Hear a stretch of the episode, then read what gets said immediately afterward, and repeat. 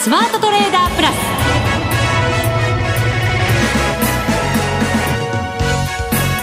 全国のリスナーの皆さんこんにちは内田まさみですここからの時間はザ・スマートトレーダープラスをお送りしていきますそれではこの方々にご登場いただきましょうまずは国際テクニカルアナリスト福永博之さんこんにちは。よろしくお願いしまそす。して花子ちゃんです、はい、よろしくお願いします。よろしくお願いいたしお願いしまますダービーが始まりましたはい。はい。うん今日は花子ちゃんもいて、はい。そうなんです、ちょっと賑やかに、はい。はい私も参戦しました。ね、はい。ありがとうございます、トレードの結果、はい。楽しみで すね。そうですね。一週間経ちまして一、週間経ちました。かなり相場は動きましたよ。うーん、ねどうでした一週間。一週間、え、もう言っちゃうんですか いやいやいや簡単な感想でいいんですよ。あの、せっかくほら、先週ね、いなあの、楽しみにしてた方もいらっしゃるんじゃないかと思って。いや花子さんにね、もうちょっと話してもらえばいい いいかなと思ったんですけど。そうですね。はい、今す日はせいません。っはいかくだからたくさんお話しいただきましょう。勝手なふりで申し訳ございませんで詳した。細は後にしまして、あの、前回を上回れるように頑張ります。おと、意気込みだけ。いいです なんねか。すごい爽やかでいいですね。爽やかな風が今吹いてきま出してきましたね。春風はいあはい、そうです内田さんとデッドヒートでしたもんね前回いやはーね前回た。あのは、そうでした。すごかったです。ねね今回なのに私のドヨンとした空気も流していいですか内田さんは ちょっとね、あの、ある失敗をしてしまいまして、また後ほどご報告をしようかなと思なっんてるかんでねすが。このデスクの上を見るとよくわかるんですよねそうなんです 資料がねあるとかないとかないとかね見せたくないとかそんなこと言っておりまますが、あ後ほどはいはい、もう一つ報告がありまして前回の FX ダービー第16回 FX ダービーを記念して作ったキットカットおーはい、い出来上がってまいりまして今回はですね冬にぴったりホワイトチョコレートのキットカットになりましえーた、かわいい番組初ですよなんか可愛らしい二人が映ってる真ん中になんか変な人います けどいやいやいや。まあそれはあの受け取っていただいた方だけがわかるとあいそううかねそうか特典ということになりますがそうですねそうなんです。じゃあ本当頑張ってもらわないと皆さんそうですねねなので完成しましたのでこれから順次あの対象の方にはお送りしたいと思いますので、ご期待いただきたいなというふうに思います美味しく食べてください、そうですねちょうどバレンタインデーにそうぴでっすねたりぐらいになりますよきっとああ届くのがね、うんはいまあ女性の方もいるかもしれませんけ どもねバレンタインデーいいんですよ女性に送ってもあ送ってもいいんですか送っても義理チョコもありますからねもうチョコの日ですからね。ね、 ちょっとね、そういうことですよ。そうね日さす本ではが。もらえそうな人は言いますね 二人ともえ、男性がもらうんじゃないんですかいやいや男性はもらえますけど女性でそういうことを言うってことはもらえそうな人ですよねね、花子ちゃん、凛々しいからもらえそうですよあね。女の子からねそうそうそうそチョう。コの日だったら女の子から女の子に渡すっていうのね、ありかもね最近はありますね。ね、やっぱりね。ああそうなんだやっぱり、うんねそうだと思います内田さんも男前ですからね私はあげてばっかりです よ。そうですかはいダービーと一緒ですよ。あれさあ、進めていきましょう。はいこの番組はマネックス証券の提供でお送りします。スマートトレーダー計画、よーい、ドンさあ、それではまずは、このマーケットの動きについて、福永さんに解説をしていただきたいと思います。えー本来でしたら FX ダービーのお話も、あの、冒頭にしていきたいと思うんですけれども、はいちょっとマーケット大きく動きましたので、そうですね、えー今の状況をどんな風に理解していったらいいのか、改めてまとめていただきたいと思うんですが。あのーまあ、えーまあ、細かいことはいっぱいありますけども、ええまあ、簡単にこうね、えー大きなことだけお話しすると、はいまあ、やっぱりあの、アメリカの金融政策の変更によるその、まあ、新興市場への影響だとか、はいそれからあと、まあ、私が一番大きいと思うのはやっぱり日銀の姿勢の変化っていうことじゃないかと思うんですけどね。日銀の姿勢の変化、どんな風に変化があったんですか、はい。要は、あの、まあ、1年前にですね、えー黒田さんが就任してすぐに、黒田バツーカといってですね、あの、異次元の金融緩和やりましたけども、まあ、その後、ね、えーまあ、2%の消費者物価指数の伸びだとか、成長率だとかですね、えーまあ、デフレからの脱却ということでいろいろ話をしてきたんですが、はいまあ、あの、蓄次投入はしないという話をしてから、まあ、これまでのところ、例えばですね、あの、今月出た、あるいは先月から出てきている経済指標なんか見ますと、例えば、鉱工業生産は4ヶ月連続の上昇だとかね。すごい良かったですよね。それからあと、あの、街角景気で言うと、ええおーまあ、景気ウォッチャー調査。これが、あーまあ、これもあの、55ポイント台ですかね。あの、2.4ポイント上昇したっていうようなことにもなってますよえね。っ、と、ごげ現状が55.7、そ先行うできすねが54.7。はい。はい。まあ、先行きはね、0.1ポイント低下っていう形だったと思うんですけども、まあ、それでもですね、結果的にその、おまあ、今お話したように、企業の生産なんかは上向いている。はいで、それが続いている。それから、あと、お街角景気も、まあ、あの、景況者調査っていうのは50が景況感の分かれ目の判断なんですよね。それをずっと上回ってる状態が続いているということなので、まあ、こう考えるとですね、一応、まあ、あの、日銀が気にしなきゃいけない。例えば、あの、街角景気だとか、あるいはその、おこう、えーまあ、あ企業のですね、えーじまあ、活動状態だとか、まあ、そういうようなものがすべて、えー今見ている限り、順調に進んでいると。そうなると、皆さんが期待している金融緩和、追加の分ですね。そうです。追加の金融緩和というのが、まあ実際に行われるのかどうかって考えたときに、まあ前回のあの日銀の、おまあ金融政策決定会合の後、黒田さんの会見を見ていると、もう非常にあの自信たっぷりに、もうね、国内景気は順調に進んでいると。はいはい。で、こうした状況でですね、仮にその追加の緩和をやったとしますと、これあの、元々の大義名分は、デフレ脱却でしたよね。はい。それが、これ、為替の 円安誘導ってことになりかねないんですよね、このままやっちゃうと。結構アメリカでいろんなところから、あの、日本は通貨安政策を取ってるんじゃないかとそうでか、すそうですそういう発言が最近また目立つようになりましたしね。ね。あの、当初ね、そういうことは言われて、えーあまあ G7 だとか G20 だとか、その会合でいろいろ言われるんじゃないかっていうちょっと心配もありましたけどもね。ええまあその時麻生さんがね、あの、ボルサリーノの帽子をかぶって行 って、結構。マフィアのよう な迫力がそうそうそうそうありましたけどねえあれでなんとかなったんじゃないかっていう、みあんなの、口を冗談つ話ぐも、んだんですね はいええありましたけども、ええまあ、結果的にはですね、えーそうした批判は、まあ、その会場では出なかったと。ね。ですから、そういう意味では、今回ここでですね、えーまあ、株価も今、下落基調ではあるものの、あるいは為替も、まあ、当時と比べれば、100円前後ですからね、今ね、100円ちょっと超えたとこですから、まあ、そういう意味では、ここで本当に追加緩和をやる意味合いがあるのかどうかですよね。デフレからの脱却といったときに。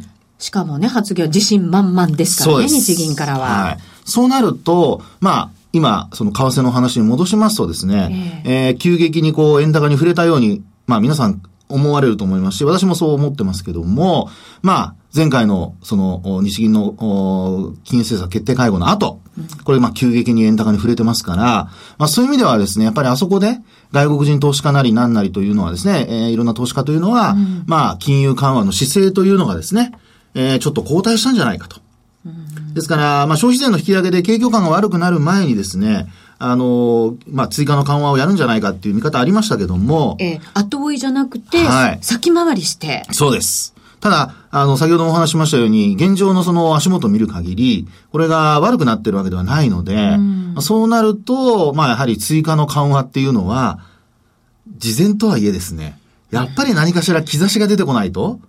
やりづらいのではないかっていうことはあると思いますよねあ。の、日程的に見ると、はい2月の中旬過ぎ、17、18が日銀の金融政策決定会合なんですよね。はいで、その直後に G20 を控えてるんですよね。うだからやっぱり、やりづらいですよね。 そうですよね。世界集まる前に、ね、ね。そんな追はい通貨戦争のような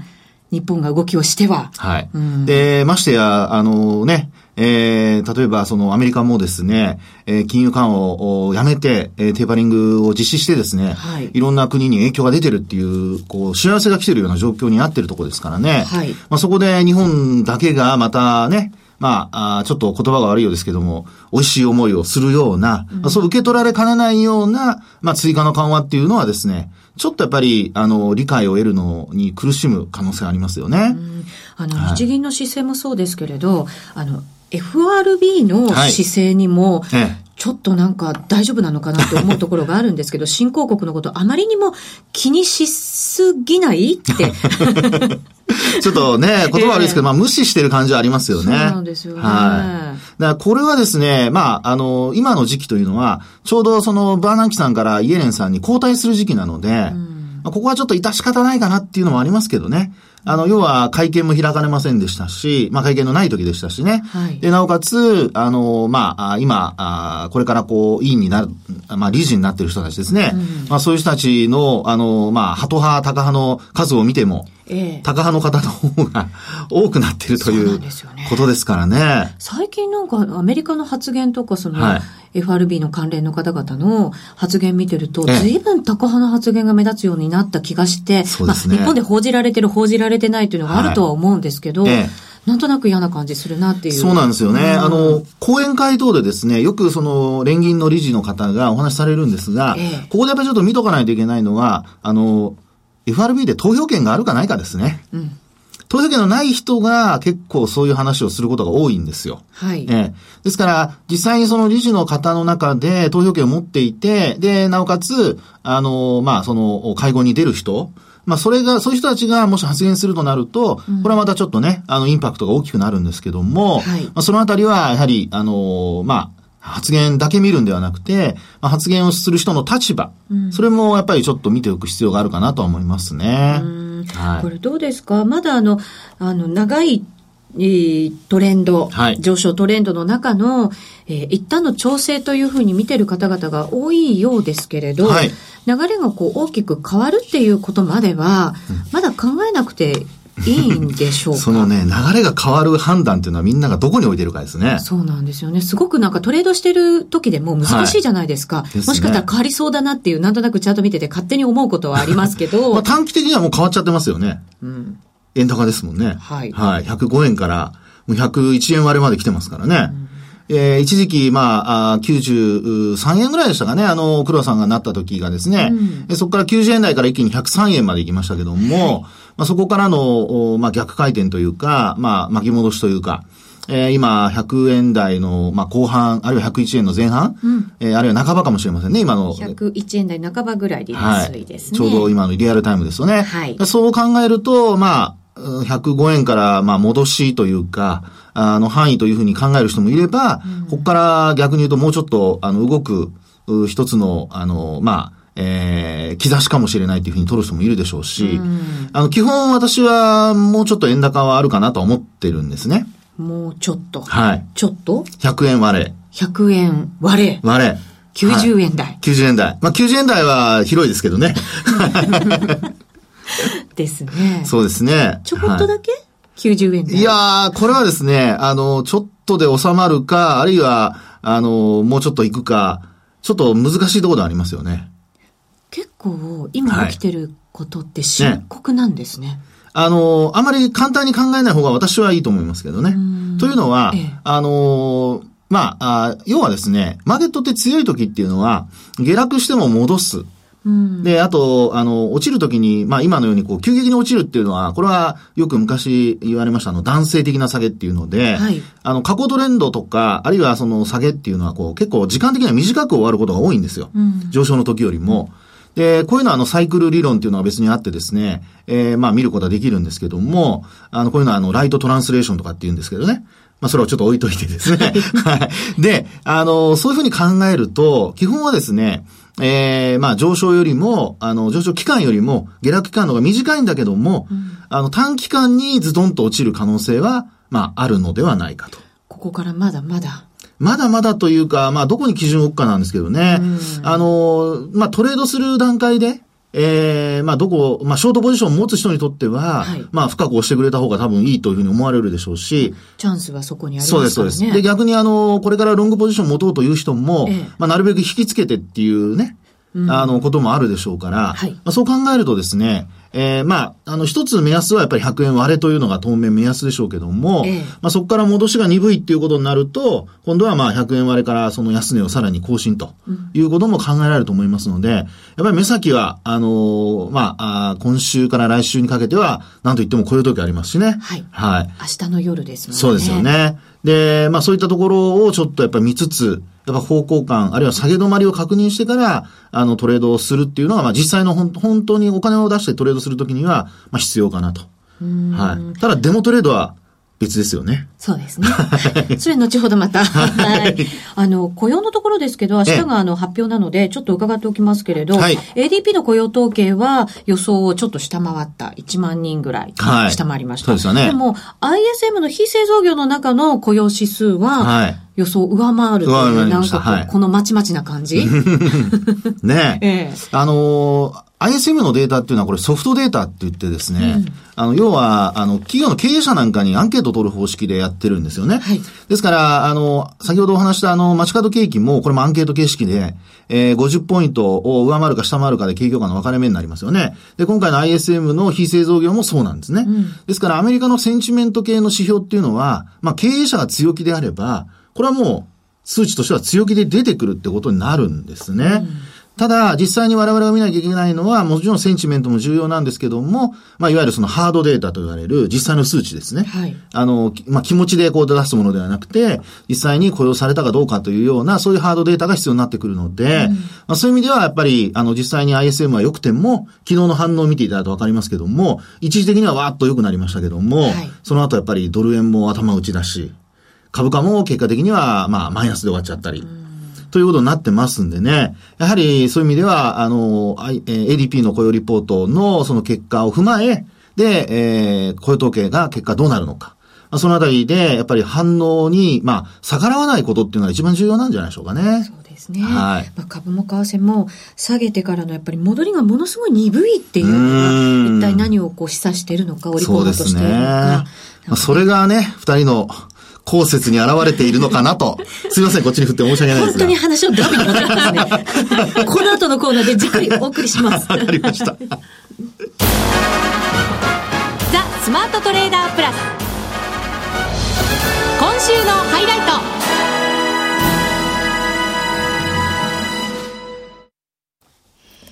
さあ、それではここからは、ザ・スマートトレーダープラス今週のハイライト、ダービーのお話に行きたいと思い行まきす。ましょうね。はい。今、手元にですね、ランキングが配られました。 すごい今まさに。ましたねはい。タイトルコールがドーンとなってる時にです ね、福永さんが目が点と言ったような雰囲気になっていますが、まずはじゃあ、花子ちゃんから。私、私でいいんですか あれ今、福 永さん、ウッシーさんの資料用意してましたけど、大丈夫ですかいいのかないいのかなまあまあ、ね。やっぱりお奥ゆかしい内田さんのことですからね。お先にどうぞということで、はい。そうですね。かしこまりました。は花いお願いいたし子ますさんからお願いしまはい、ただす。し私まだ決済してないので、この1週間お。はい。あゼロなんですよ本当だゼロですね、はいランキングで見ると。収益はゼロでございますはい。はいで、何を持っているかと言いますと、ユーロ円のショートを持っております。おー、いつからおえっ、と、月曜から私始めたんですが、そこから売り始めて、えっ、と、月曜日に137円99銭。まあ、138円ぐらいですね。うん。で、売り始め、うん。結構いい感じに利が乗ってきたんですけうど、ん。まだまだと思い、 は売りますい、売ります、売り増しをして、 売り増しをしたんですけど、売り増しをした途端に結構戻ってきてしまい、うん。まだプラスだと思うんですけど、今ね、137円の2実践ぐらいですね、レじゃあートまだは。一応プラスなんですが、でも今夜 ECB の政策金利があって、どうえしたらいいですか福永さん。いやいやいやいや それは、さらに雇用統計というハードルまであって、ねどうすればよいのでしょう。教教えて福永さん。いやいやいやいやそうきましたか。 あのー、まあ、えーと、マーケットで今言われているのはやっぱり ECB 利下げするかもっていうのは言われてますよね。期待してます、私は。はい。ですから、そういう流れでいくと、これ利下げないとですね、そっか。やっぱり買い戻しでしょうね。。ねなんか最近、ドイツの方々のコメントがあまり私見てないような気がするんですよね 見てないというと、はい。そう、あの、報じられてないようあな報じられ気てがないして、なはんいかいつもだったらちょっとこう強気なというか、うーんその利下げを制するようなコメントが、はいあの、事前に出てきてもおかしくないような気がするんですけど、うんあんまり出てきてないような気もして、どうなんでしょうね。ということはどうでしょうか ね。花子ちゃんの思惑通りに動いてくれるか と。まあ、あの、ただ実際のトレードで考えると、まあ、やっぱり今、あの、花子さんの話にあったように、やっぱりこれ、マーケットの中では利下げ期待、それからあと、あの、そういう意味ではショートっていう、まあ、ポジションが多分多いんだと思いますね。ですから、あの、そのまま期待通りになったとしても、あの、短期間で、えー、まああ、下落が終わる可能性ありますよね。というのはみんな買い戻しに走ると、一旦ショートされた場合でもですね、まあ、そこで、まあ、昨日のあの ADP の雇用報告の後のドル円の動きと同じようにですね、昨日も一瞬101円割れたんですね。うん、101円割れて100円の80銭ぐらいまで行ったんですけども、まあ、その後急激に戻すというパターンになってますね。ですから、 あの、今回のその利下げ、仮にあったとした場合に、これが出尽くしになるかどうか。はい。ね。で、これはあの、実は他の国のことでも同じようなことが言えて、まあ、あの、これまでもいろいろ、この番組の中でも取り上げてます、オーストラリアドルだとかも、まあ、最低金利のあの2.5%、まあ、そこになった時にですね、一旦売り、売られたんですけども、その後戻すという状況になってましたからね、うん、打ち止め感が出てくるようなことになると、まあ、買い戻しが進む可能性がありますので、はいそこは、まあ、どちらかというと、一番いいのは、利下げするするって言いながら、じわじわ引っ張るっていうのがですね、はい、今のこの、まあ、ショートポジション本当に持ってて、長く持ってて、利用を乗せたいと思うのであれば、うん、まあ、そういう状況になるのが一番いいのかなとは思いますけどね。最近なんかドラギマジックの効果もあまりなくなってきたような感じがしますからね。はい、そうですね。まあやっぱりね、あの、まあ、あの、中央銀行ができる、あの、一つ、まあ政策というか、はい、策というのはそれほど、まあ多いわけじゃないですからね。まあ基本的にはやっぱり、あの、これまでの、あの、FRB がやってきたように、まあフォワードガイダンスにしろですね、あとは何かこう、まあ、債券なり何なりを買うとか、まあ、要するに市中にお金をばらまくということが、まあ、一つの条件なの、あの、要因、えー、政策なので、まあ、そう考えると今回も、もし仮に利下げしなくても、利下げするよするよと言いながら、その代わり今回は、ちょっと、こういうのを、あの、リスク資産買いますとかね。うん、そういう話をするだけでも、ええー、まあ、数値としてはドルが、あ、ごめんなさい、ユーロが売られてですね、うん、ええー、っていう可能性はあると思いますけどね。持ち越します。 もうこれは1位を狙うには大きく取らなきゃいけないですから。うん、リスクなんかな、内田さんと花子さんなんか似てきたな。まずいな、 これ。ライバルですから。ライバルだったので。 そんなライバル内田さは。んなんかな、手堅い花子さんかと思ってたんです けど。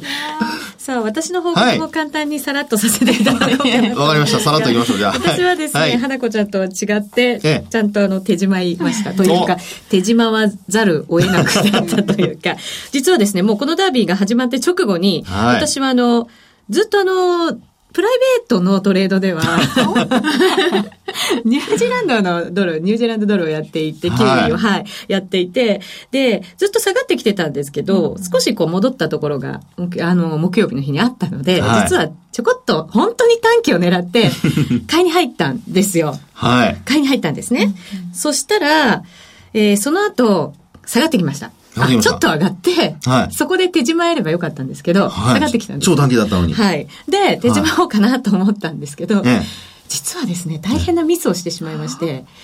口座番号と相性番号をですね、なくしちゃったんです。えー、あれメールでお知らせ来て、ね、そうなんです。 で、その今回のやつをダービーをずっと記録しておこうと思ったので、あのメールを全部消去して元々のやつを、ただ一緒になくしてしまって、手締まえなくなり、で、ものすごい暴落があったわけですよ。で、週が明けて、それで、え福島実行委員長に、はい、ああ、どうしようって言って、ヘルプの電話を入れて、口座番号をまず教えてもらって、パスワードも聞いて、大変な事件があったんですね。一般の人はそういうことできるんですか、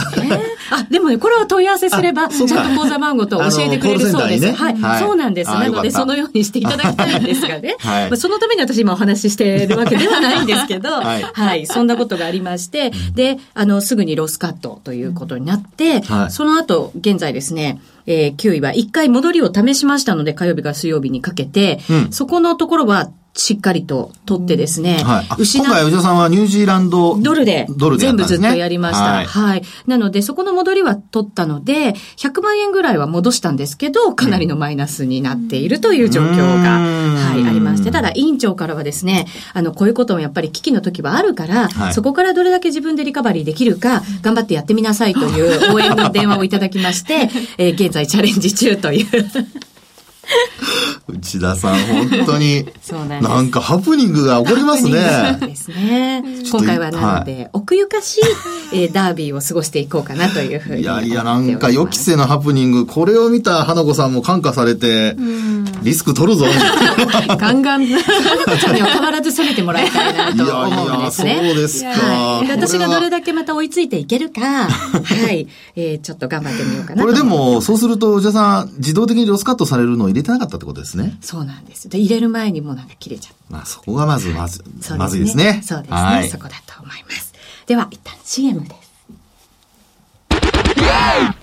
世界で最もメジャーな FX 取引ツール MT4。裁量トレーダーにもシステムトレーダーにもマッチする先進の新感覚トレーディングツール。そんな MT4 を唯一使える主要ネット証券といえば、マネックス証券。マネックス証券のマネックス MT4 なら、充実の28通貨ペアと魅力的なスプレッドを提供。さらに、取引、利用手数料などすべて無料。お客様のかかるコストはスプレッドのみ。また、取引機能拡張ツール MT4i の搭載が可能で、裁量トレーダーにも最適。まずは MT4 の使い勝手を堪能してみてください。今すぐ、マネックス MT4 で検索。当社の口座開設、維持費は無料です。口座開設に際しては審査があります。FX は予託した証拠金額より多額の取引を行うことができるレバレッジ取引であり、取引対象である通貨の価格や金利の変動により、予託した証拠金額を上回る損失が生じる恐れがあります。お取引の前には必ず、契約締結前交付書面の内容を十分お読みになり、リスク、手数料などをご確認ください。マネックス証券株式会社、金融商品取引業者、関東財務局長、金賞第165号。みんなで参加、今週のミッション。さて、大手ネット証券で唯一 MT4 が使えるマネックス証券、まだ MT4 を使ったことがないというリスナーの方が非常に多いと思うんですね。私も含め て。このコーナーは MT4 を実際に使ってトレードしている花子ちゃんに、はいその MT4 の賢い活用法を伺っていきたいとそれ大丈夫ですかね。強調してみました。はいはい。でも私、3年使ってますね、MT4。すごいですね。すごい。で、FX 歴も3年なので、 ちょうど同じ頃に始めました。なんでそんな最初から使おうと思ったのは最初、とにかく何も知らなかった時は FX 自体をいっぱい本を読んでいて、で、ある本で MT4 っていう言葉が出てきて、お、これは何だと思って調べて、そしたらすごく高機能なチャートが無料で使えるっていうのを知ったので、早速ダウンロードして使い始めました。世界の人たちはかなりこの MT4 見てるって言いますからね。うん、そうですね。あの、まあ、もちろん、その、海外から入ってきたものなのでね、あの、向こうが主流、主力というかね、主流なんですけども、メインの、あの、市場なんですが、まあ、結構ね、やっぱり、こう、使い勝手がいいというのがね、人気の、やっぱり、あの、一つですよね。そうですよねうんそうなん。です花子ちゃんはテクニカル大好きじゃないですか。はいそういった意味でも、だから MT4 ってぴったりだそっうたのかなもんしれで。ますせんねも。う、何でも自分の好きなようにセッティングできるので、色もそうですけど、あの、テクニカルインディケーターもすごいたくさん種類があって、パラメーターも自分の好きな数値にできるので、んテクニカルトレーダーの人にとっては、かなり使えるチャートだと思います。うん。やっぱりデモから使った方がいいのかなそうですね。私も最初はデモから始めて、あの、いろいろ試行錯誤しながら自分のお好みチャートを作り出しました。なるほど。そんな風に使えたら、またトレードも楽しくなるのかもしれませんちょっと見てねみ。たいですね、花子さんもね。はいね、今度覗かせていただくことにしましょう。このシリーズ続きますので,、そうですねはいご期待いただきたいと思います、はいさあ、あっという間にお別れのお時間となりました。ダービーのランキング、ホームページに掲載しますのでご確認ください。お相手は、福永博之と、花子と、内田まさみでお送りしました。それでは皆さん、また来週また来週この番組はマネックス証券の提供でお送りしました。